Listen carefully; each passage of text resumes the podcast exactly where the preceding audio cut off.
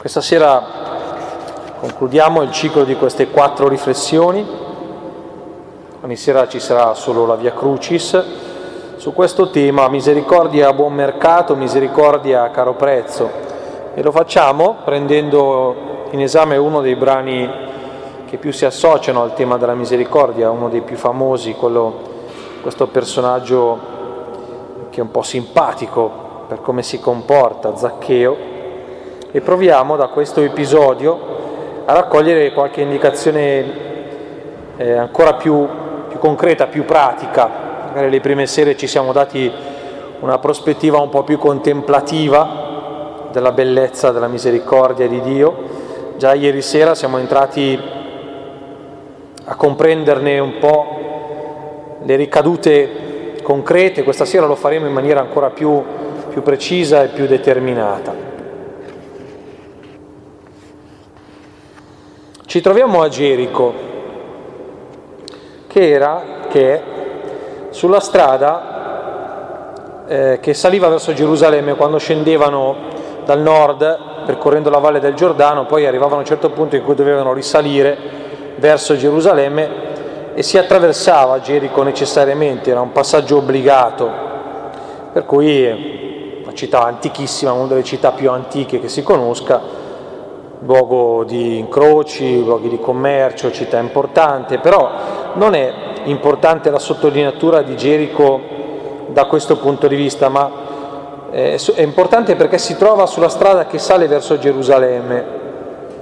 Il Vangelo di Luca dal capitolo 9 in avanti dalla fine del capitolo 9 in avanti, racconta la vicenda di Gesù come un lungo viaggio che procede verso Gerusalemme.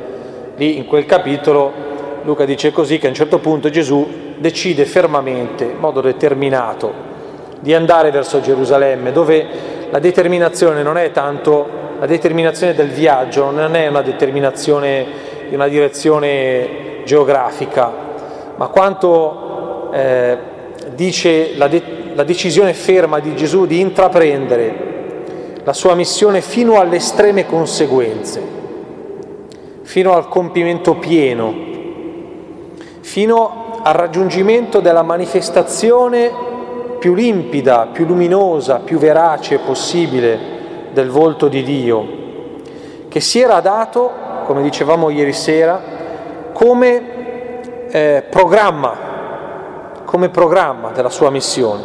Io vengo per mostrare la compassione di Dio, per dire che la storia è tutto un tempo di grazia, un tempo in cui si manifesta la prossimità di Dio a coloro che sono poveri.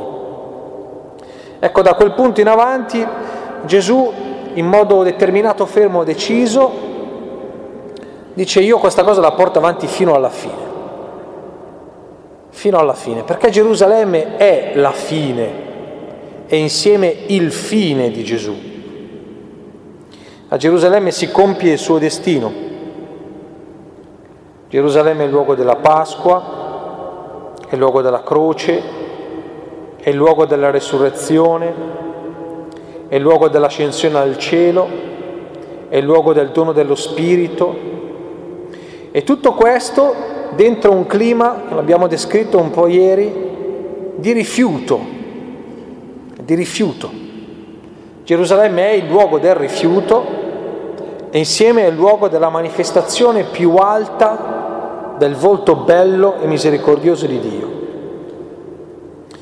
Allora questo, se questo episodio si svolge eh, con Gerusalemme sullo sfondo, subito dopo essere passato da Gerico Gesù entrerà a Gerusalemme, vuol dire che davvero la, la Pasqua, la prospettiva pasquale, tutto il mistero pasquale, morte, resurrezione, ascensione, dono dello Spirito, è la cornice del racconto. Vuol dire che anche questo episodio è parte di quel mistero di salvezza. Vuol dire che quello che accade a Gerico ci aiuta a capire ciò che accadrà a Gerusalemme e quello che sappiamo che capiterà a Gerusalemme è anticipato a Gerico. E quello che accade a Gerico può essere compreso nella sua profondità avendo presente il senso dell'evento pasquale. E il senso dell'evento pasquale è un mistero di salvezza, in maniera particolare un mistero di liberazione. A Gerusalemme si compie la missione. Sono venuto per proclamare la liberazione dei prigionieri, dice nella sinagoga di Nazareth. E lì a Gerusalemme sul Calvario e dal sepolcro si compirà la liberazione più alta che l'uomo avrebbe mai potuto immaginare, quello dalla morte, che è la vera catena, la madre di tutte le paure, che partorisce tutte le nostre altre paure. Tutte le nostre paure hanno origine e radice lì, la paura della fide. Strappata quella, la vita dell'uomo può essere una vita senza alcuna paura, più di nulla, più di nulla. La Pasqua è l'annuncio che siamo vivi per sempre. Abbiamo cominciato e non finiremo più, vivendo della stessa vita del Padre. Ecco, la Pasqua è quell'evento lì. Allora dobbiamo pensare, dobbiamo leggere questa vicenda di Zaccheo come una vicenda pasquale. E davvero è così. Quella di Zaccheo è una vicenda pasquale, di morte e di resurrezione. C'è un uomo che muore e un uomo che rinasce. C'è qualcosa che finisce e qualcosa che comincia, che si capisce che è in continuità con quello che c'era prima, eppure è totalmente nuovo, totalmente diverso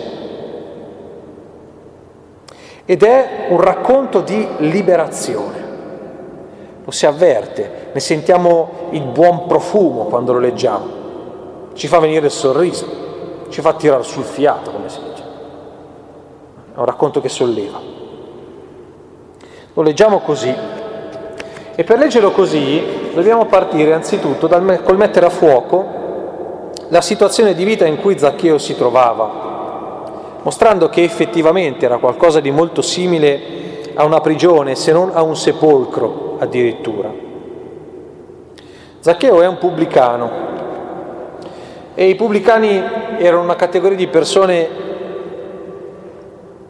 tra le più disprezzate nel popolo di Israele, erano i collaborazionisti con i dominatori. Erano quelli che sottraevano per conto dei romani le ricchezze al popolo perché riscuotevano le tasse.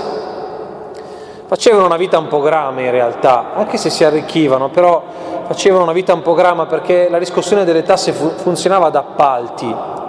Cioè cosa voleva dire? Che si stabiliva un appalto, si lanciava una gara d'appalto tipo le nostre e allora chi voleva garantirsi l'appalto della riscossione delle tasse su, un, su, una, su una parte del territorio sparava la cifra quello doveva mettere in gioco e poi stava lui a riuscire, doveva stimare quante tasse avrebbe potuto raccogliere e poi stava lui a riuscire a raccogliere le tasse nel modo giusto, nel modo opportuno per rientrare e anche per guadagnarci. Siccome questo era il meccanismo di funzionamento e siccome spesso le cose magari non andavano proprio come avevano preventivato e si sbagliava qualche conto nel fare la gara d'appalto, allora poi bisognava rientrare e per rientrare, per rientrare si truffava chi doveva 10 si chiedeva 15. Oppure si, ci, ci, si, si arrotondava un po' la, la, il bottino con qualche tangente. Sì, tu devi 10, però se mi allunghi 20 io per i prossimi 10 anni faccio in modo che tu anziché pagare 10 paghi 7. Oppure se tu mi dai l'usufrutto di quel campo, per i prossimi 5 anni io le tue tasse. Per questa ragione effettivamente la nomea, la reputazione di ladri, truffatori era giustificata e poi su di loro pendeva anche la maledizione di chi, collaborando con i romani, era diventato nemico del popolo. Questi erano guardati come dei maledetti, maledetti da Dio, lebrosi anche loro, e dentro questa etichetta erano schiacciati, davvero come dentro una prigione. Quando uno aveva addosso quell'etichetta, basta, pubblicano, faceva parte di una casta, un paria di basso rango. Addirittura per, per i farisei, perfetti osserva- osservanti della legge e per tutta la spiritualità di chi osservando la legge cercava di anticipare il compimento delle promesse messianiche, costoro erano un ostacolo al compimento del tempo messianico, perché con il loro mancare di rispetto alla legge, con il loro rubare, con il loro truffare, con il loro farsi amici di pagani, rallentavano l'arrivo del Messia che sarebbe venuto solo quando la legge era, sarebbe stata rispettata nella sua pienezza da tutto il popolo. Perciò avere a che fare con i pubblicani era una brutta cosa, ci si comprometteva, ne andava della propria reputazione, condividere la loro mensa, la loro casa, la loro compagnia era un gesto compromettente, si diventava impuri. Tra questi c'è Zaccheo.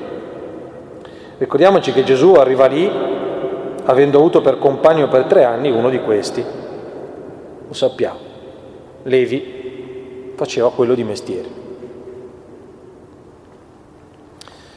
Di Zaccheo sappiamo questo, che è pubblicano, qualcosa in più, sappiamo che è un capo. In realtà non si capisce bene che valore dare a, particola- a questo particolare, perché non ci sono molte attestazioni storiche che confermano l'esistenza di una gerarchia all'interno dei pubblicani, ma forse eh, Luca ci mette questo dettaglio per dirci che questo era un pubblicano al quadrato, un pubblicanone, un peccatore di quelli, ma soprattutto forse ci vuole far capire che questo era un personaggio in vista, un personaggio particolare, era conosciuto, riconoscibile.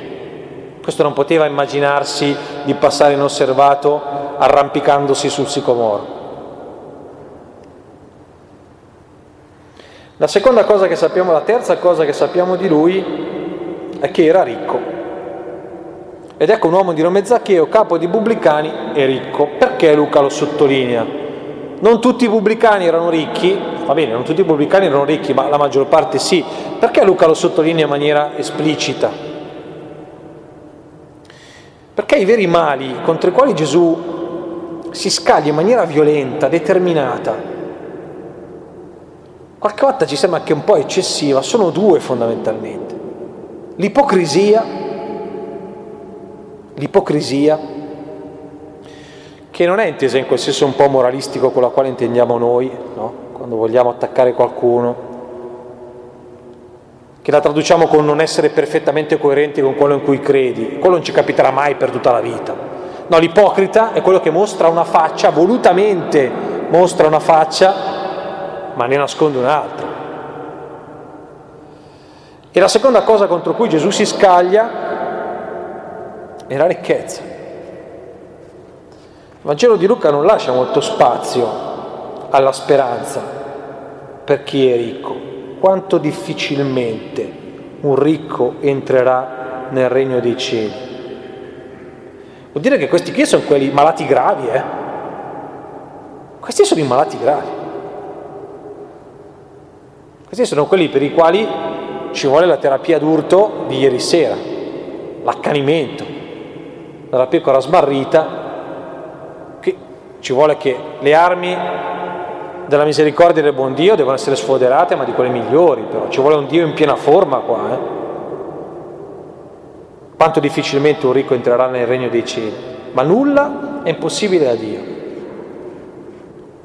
Infatti. Insomma, questo qui ci dà addosso tutte, è pubblicano, è il capo dei pubblicani, è ricco, pure dal punto di vista fisico c'è qualche, insomma non è che c'è proprio tante risorse, piccoletto, non riusciva, vuole vedere Gesù, non riesce neanche a vedere Gesù, però si dibatte, corre, salta, cerca di spingere, vuole vederlo, dà l'impressione effettivamente, anche nel modo di fare e di muoversi, di un uomo in gabbia che cerca di farsi largo.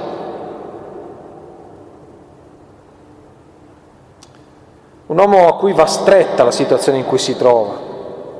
C'è un'inquietudine con la quale cerca di inseguire Gesù, c'è un affanno con il quale cerca di scavalcare i muri che si trova di fronte. E poi alla fine la velocità con cui schizza fuori dalla condizione di vita in cui era immediatamente, immediatamente. Almeno tanto quanto immediatamente lasciano le reti i discepoli chiamati alla prima ora, lui io adesso tutto ai poveri, eh? tutto, me ne frega più niente. Perché quella conclusione lì, metà dei miei beni ai poveri, se ho frodato restituisco quattro volte tanto, vuol dire che si fa i debiti per ripagare, ridotto sull'astrico. E uno che schizza fuori così vuol dire che dentro lì non ci stava mica bene, che era una prigione quella nella quale viveva, nella quale si era rinchiuso e allo stesso tempo nella quale era anche stato rinchiuso. Questa è una di quelle situazioni alle cui facevamo cenno ieri sera, in cui c'è una responsabilità personale, ma poi uno si trova in una condizione di vita che non è così facilmente ribaltabile con le proprie capacità e basta.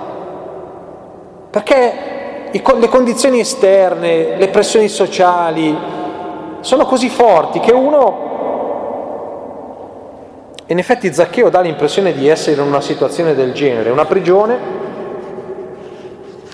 fatta di pregiudizi, di etichette, su una condizione di vita dalla quale difficilmente avrebbe potuto emanciparsi se non a caro prezzo, cioè smettere da un giorno con l'altro di fare pubblicano. Sì, ma uno che ha fatto per tutta la vita solo quello, e cosa fa? E cosa fa? Dunque anche un tempo di una, una prigione fatta anche, dobbiamo immaginarcelo proprio, per questi pregiudizi, per queste etichette, anche di solitudine sociale. Si stupiscono che, da, che Gesù vada a mangiare a casa di un pubblicano e vuol dire che non ci andava nessuno a casa di un pubblicano. Una prigione fatta anche di mancanza di rispetto, anche di assenza di diritti. Sì, anche di assenza di diritti. Il diritto, appunto, a una vita sociale, ad essere considerato pari agli altri, ma poi anche una prigione fatta da tutte quelle ricchezze accumulate, da tutte le ruberie, le strategie per stare in piedi, che lui aveva scelto in parte, ma che forse poi a un certo punto si era anche trovato eh, costretto ad utilizzare per garantirsi la vita, per garantirsi la vita, per difendersi dagli altri uomini. E quindi dobbiamo immaginarci anche una prigione fatta di una difesa, cioè un luogo nel quale uno sta stretto, ma nel quale a un certo punto dice anche sì, vabbè, ma qui almeno sto tranquillo, perché lì fuori appena esco e tutti vorrebbero farmi la pelle quindi qui dentro nel mio mondo, con le mie garanzie, le mie ricchezze, le mie abitudini, i miei stratagemmi, riesco almeno a garantirmi la vita. Come vivrà uno in una situazione così? Che, che tipo di futuro ha davanti? Come guarda la vita uno così? Dalle sbarre, come si guarda la vita? La ragione per cui un uomo così cerchi di vedere Gesù, il Vangelo di Luca non ce lo dice. È che noi poi siamo abituati a, come dire, a, a leggere tu, tutto il bianco, tutti gli spazi bianchi, a riempire tutti gli spazi bianchi che il Vangelo ha lasciato, che gli evangelisti hanno lasciato. Allora se ci sembra che c'è una cosa che manchi, dobbiamo aggiungerla. Allora se Luca si guarda bene dal dirci le motivazioni per cui Zaccheo vuol vedere Gesù, se non desiderava, cercava di vedere quale fosse Gesù? Perché? Boh? Era curioso? Sì. Solo curiosità? Ma eh, forse no, ma, ma lascerò lì forse però. Perché Luca non ce lo dice perché questo cercava di vedere Gesù? No, però guarda che dopo si converte, vuol dire che lui aveva già il desiderio, aveva già un inizio di conversione, aveva già un'intuizione, aveva già eh, capito che sarebbe stato liberato. Lascia stare, non riempire gli spazi bianchi del Vangelo. Luca non ce lo dice, non ce lo dice. Perciò è bene rispettare questa cosa. Vuol dire che non è la cosa importante. Perché se fosse stato importante Luca non avrebbe mancato di dircelo. Si è soffermato su altri particolari, quelli sono quelli importanti. Pubblicano, capo, ricco. Ricco. E dentro lì un po' di affanno. Non più di questo possiamo dire. Cos'è che conta allora? Ma forse bisognerebbe dire chi conta allora davvero, è l'altro. È sempre quell'altro quello che conta per la verità. Ma qui ancora di più, Luca è interessato non tanto a ciò che Zaccheo sente, vuole, spera, eccetera, ma a quel che Gesù fa e dice a quell'uomo in quella condizione, un irrecuperabile, un irrecuperabile, a quello viene rivolta una parola, un gesto da parte di Gesù. E cosa fa Gesù a quest'uomo? Va di fronte alla prigione nella quale è rinchiuso e la butta giù con una spallata, con una serie di spallate. Passiamoli in rassegna. Prima, Zaccheo. Quello lì è un dargli del tu, ma non è nel senso della confidenza. Dargli del tu vuol dire che gli vengono restituiti in un istante tutti i diritti che quello non aveva più. L'avevamo detto, spiega, abbiamo già spiegato, un uomo senza diritti perché è un maledetto. non hai più il diritto che qualcuno ti rivolga la parola. Quando smetterai di essere un pubblicano, torneremo a riconoscerti come uno che ha diritto di essere considerato. Gesù gli rivolge un tu e infrange la solitudine in cui Zaccheo è certamente imprigionato e che con lo stupore che la gente ha nel vedere che Gesù entra in casa ci testimonia, ci testimonia. È un tu. E secondo passaggio, seconda spallata, questa attenzione che Gesù gli riserva, Gesù la dichiara non solo come una volontà, ma come un vero e proprio dovere. Zaccheo, scendi subito perché oggi devo fermarmi a casa tua. Tu hai il diritto che io mi fermi da te. Per me è un dovere fermarmi da te. È un dovere tu sei, sei tenuto a qualcosa nei miei confronti? Ah, c'è ancora qualcuno che è tenuto a qualcosa nei miei confronti? Non lo credevo più. Non lo credevo più.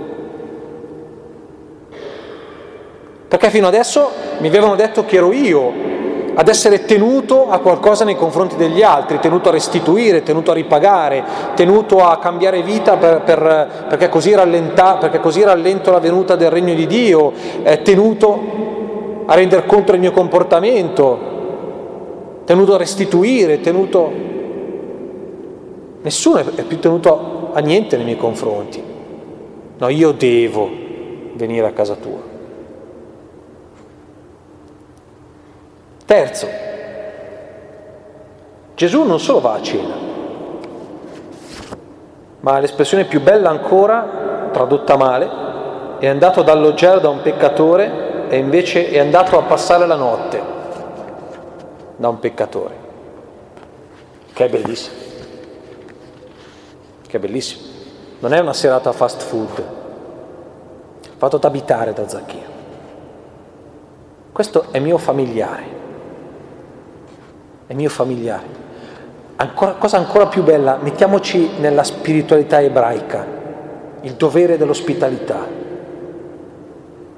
Dovere di ospitalità, l'occasione di ospitare un angelo del Signore, ricordiamocelo. Questo era il dovere dell'ospitalità. E a Zaccheo non era più data la possibilità del dovere dell'ospitalità, dell'occasione di santificazione con il dovere dell'ospitalità, non era più data, gli viene restituita. Sì, sono tuo ospite, Zaccheo, tu sei degno di ospitarmi, io voglio essere ospitato da te, non da un altro, da te. Tu puoi di nuovo prenderti cura di qualcuno, tessere un legame quasi familiare con qualcuno avere la possibilità di farti accoglienza per qualcun altro, che è la dignità più alta dell'uomo, il prendersi cura di. Zaccheo era nella prigione del difendersi da e usare l'altro e i beni degli altri per prendersi cura di sé, perché nessuno si prendeva più cura di lui. anzi il contrario. Zaccheo liberato da quella prigione di diffidenza. E poi non chiede neanche nessuna garanzia. Zaccheo che era abituato alla compravendita, al commercio, al traffico economico, a mettere tutto in moneta, non si sente chiedere nulla in cambio per poter tornare ad avere la dignità di ospitare uno. Nessuna penitenza, nessun obbligo di rimedio. Vengo a casa tua a patto che ti converti. No, vengo a casa tua a patto che tu però adesso faccia un po' di lemosina. No, vengo a casa tua. Ah, ma non, non ti devo niente per il disturbo? No, non mi devi niente per il disturbo. Vengo io. E poi l'ultima delle sbarre che Gesù abbatte a spallate, l'ultimo colpo decisivo è chiamarlo figlio di Abramo. Anche questi è figlio di Abramo. Che sentirsi dire questa cosa per un israelita è... c'era, non c'era complimento più grande. Figlio di Abramo. Figlio di Abramo. Oggi noi nei nostri linguaggi diremo anche quello è una persona e merita rispetto come persona, oppure da buoni cattolici che questo è un figlio di Dio, va guardato come figlio di Dio, è degno di rispetto come un figlio di Dio. Questi è figlio di Abramo. No, lui non è più figlio di Abramo perché si è venduto. No, anche questi è figlio di Abramo. È la restituzione della dignità originale, anche tu sei scelto da Dio, anche tu sei parte del popolo eletto, anche tu sei destinatario delle promesse divine, anche tu puoi essere protagonista di una fede alta e nobile, libera come quella di tuo padre Abramo. Gesù va oltre l'etichetta, va oltre quello sguardo eh, sociale, che si fermava al ruolo sociale di Zaccheo, va oltre e vede oltre quella, quello schermo, quella maschera, il volto del figlio di Abramo. Gesù ha uno sguardo comprensivo, nel senso che comprende tutta l'esistenza di Zaccheo nella sua interezza e non solo il dettaglio del suo lavoro per quanto sporco fosse, perché era comunque un dettaglio. Attenzione, non bisogna, non bisogna intendere questa sottolineatura di Gesù come, eh, come, dire, eh, co- come un merito che Zaccheo può, può, può accampare per dire anch'io mi merito la salvezza. Non è che quello si merita la salvezza perché è figlio di Abramo, no, attenzione, attenzione, non è così. È un'espressione inclusiva quella. Dire voi lo escludete, ma no, non, non è da escludere, ecco, questo è il senso dell'espressione. Perché la salvezza non ha ragione, è una volontà. Ecco, i gesti e le parole di Gesù sono precisi, sono quasi chirurgici. Zaccheo è affetto da un male ben preciso e Gesù interviene con la terapia adeguata. E uno dopo l'altro le catene che tengono bloccato Zaccheo vengono spaccate una dopo l'altra. E quella di Zaccheo allora è una risurrezione, letteralmente. Zaccheo viene rimesso al mondo dalle, dalle parole, dai gesti di Gesù come un uomo nuovo, a tutti gli effetti. È un uomo nuovo quello che esce da quella casa. Quella casa che era il suo sepolcro Zaccheo esce e è un altro. Perché quelle parole lì, adesso io prendo metà dei miei beni e li, e li do ai poveri e poi restituisco quattro volte tanto, non sono il prezzo con cui Zaccheo paga la salvezza. Ah, siccome ha fatto penitenza, allora ha soluzione. No, quello lì è il segno che Zaccheo è già diventato un altro. Gesù è entrato nel suo sepolcro, l'ha tirato fuori, gli ha detto fuori a prendere aria, a cambiare vita, forza, via, dai. Eh, che è sta vita qua? Sarà mica la maniera di vivere, quello lì, tutto difendersi dagli altri, sommerso dalle ricchezze, schiavo del denaro, delle tue truffe e basta. Sei fatto per altro, sei un figlio di Abramo, sei un figlio di Dio, vuoi fare della tua vita qualcosa che segue l'economia di Dio e non le economie degli uomini. E Zaccheo lo fa, perché sente che è fatto per quella roba lì quella presenza, quell'oggi, la salvezza, quel presente, quel presente, gli dice che in quel momento lui è già ed è sempre stato quell'uomo, ha immagine di quel Dio che gli dice tu sei un figlio di Abramo, tu sei mio figlio. Per quello immediatamente è rimesso al mondo come un uomo nuovo. La sua maniera di regolare i rapporti con gli altri si rovescia, non più, sfrut- non più sfruttatore, il contrario, il contrario, non più rapinatore, il contrario. Questo gesto che, che Zaccheo fa non è un gesto dimostrativo, è solo il segno esteriore del radicale cambiamento interiore di un uomo che riscopre la propria identità originale quelli che ha di fronte tornano ad essere suoi fratelli. Quella che tiene tra le mani torna ad essere un peso, la ricchezza. Sì, è un peso. È un peso. E se ne libera. Non ho bisogno di questo. Perché? Ma perché non ho più bisogno di garantirmi la vita. Ma come non hai più bisogno? Sì. Qui ce n'è uno che ha detto che, sì, che lui a garantirmela io mi fido. Ce la faccia simpatica, si ferma anche a dormire, mi ha detto. Se si ferma anche a dormire ci credo. È lui che mi garantisce e io non, ho, non mi preoccupo più di garantirmi. Sentite lo spirito delle beatitudini. È questo, eh? Sentite, non preoccupatevi, non affannatevi Zaccheo è un uomo pieno di Vangelo, pieno di... scopre che è fatto per vivere la vita evangelica, scopre che è fatto per vivere il regno di Dio, per vivere le economie, le logiche, lo stile, la giustizia del regno di Dio. E la giustizia del regno di Dio è la giustizia distributiva, ciascuno il suo. Questa roba non è mica mia, è vostra, anzi è nostra. Via. Ecco. Finalmente vive della vita che non finisce. Non devo più garantirmela, ha detto che vivrò per sempre, me l'ha detto lui. Sa che la sua vita non dipende più dal suo affannarsi e per questo smette di preoccuparsi di sé. E voi non ditemi che qui non sentite il sapore della Pasqua. Questa è la Pasqua, è la Pasqua di Zaccheo. La Pasqua è questa cosa qui. E credere alla Pasqua Credere alla Pasqua vuol dire vivere una vita come quella di Zaccheo, che decide di far cadere ogni logica mondana per vivere secondo la logica del regno di Dio, quella lì.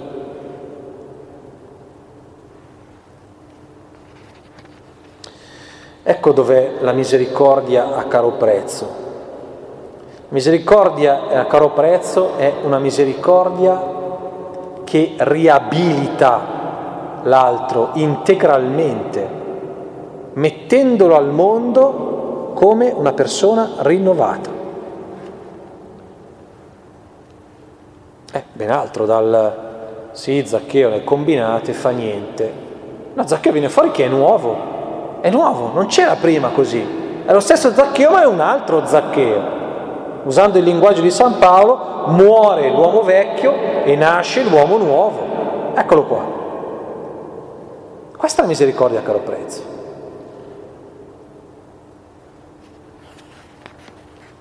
Tre spunti di riflessione. Il primo, uno sguardo comprensivo. Questa misericordia, quella esercitata da Gesù, è quella che si impegna a considerare l'altro nella sua interezza e a comprenderlo nel senso e nel modo più profondo e più ampio possibile.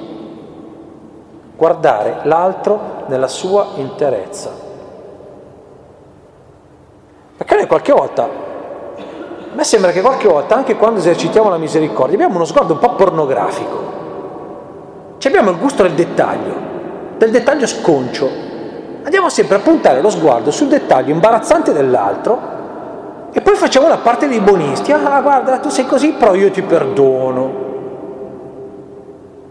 No, quella roba lì non è misericordia. Quella roba lì è una violenza che svergogna l'altro e oltretutto lo umilia, facendolo sentire appunto destinatario di una grazia elargita. La misericordia che prezzo è quella che ha il coraggio di far sparire la vergogna come un dettaglio, facendo emergere l'insieme della persona. È lo sguardo che Gesù riserva a Pietro dopo che lo ha rinnegato. E Gesù lo guarda non come un rinnegatore, non come un rinnegatore, ma come un discepolo, punto. Punto. Anzi, come il primo dei discepoli.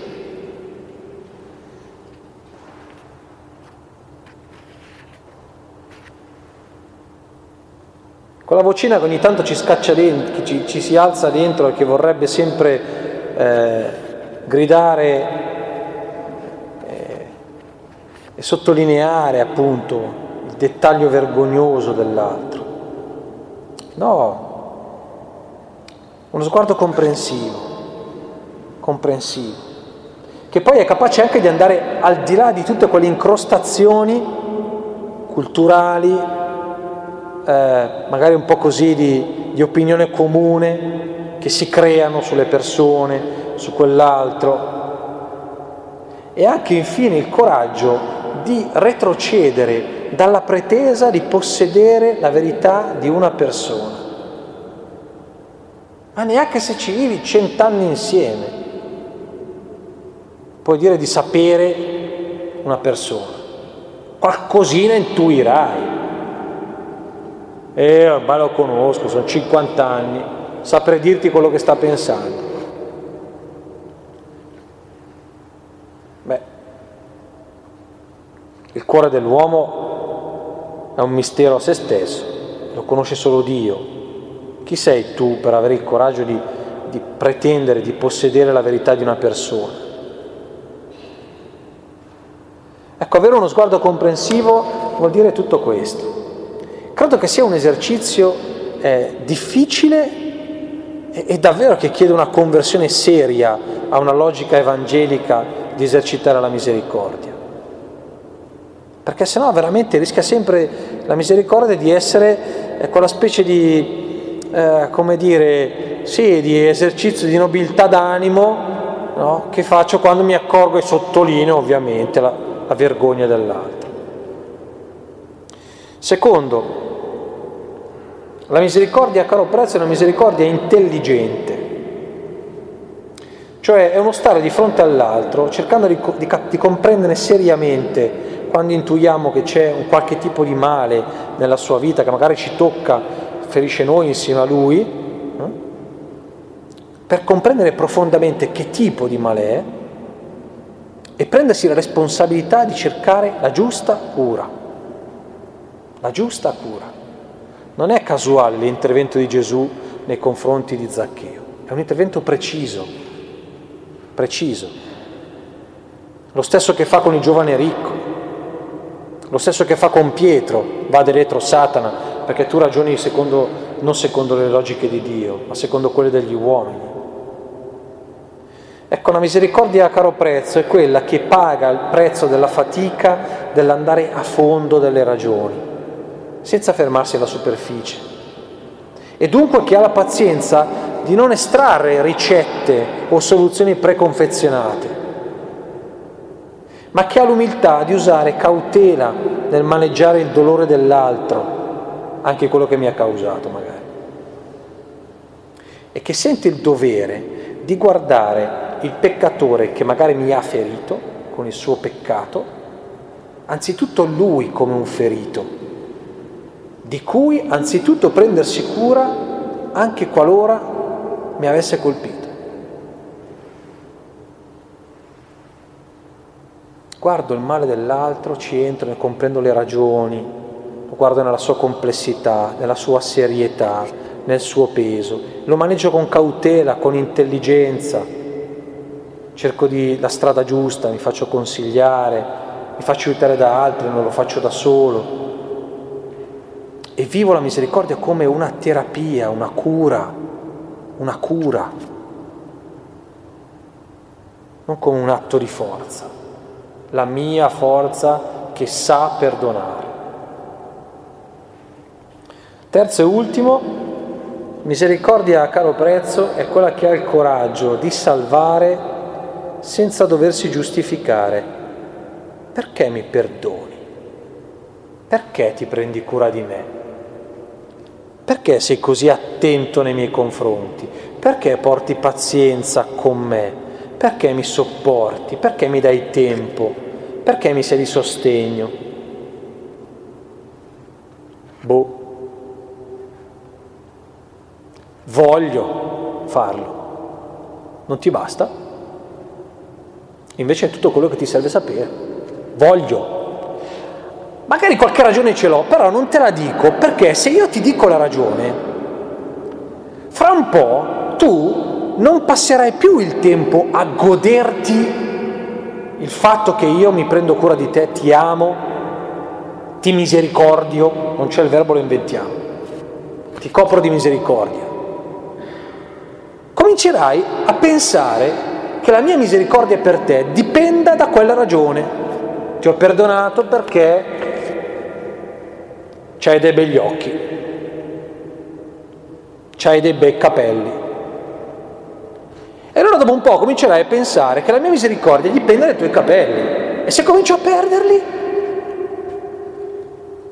E se mi diventano bianchi? No, sei bello anche brizzolato, fa niente. No, non te lo dico la ragione.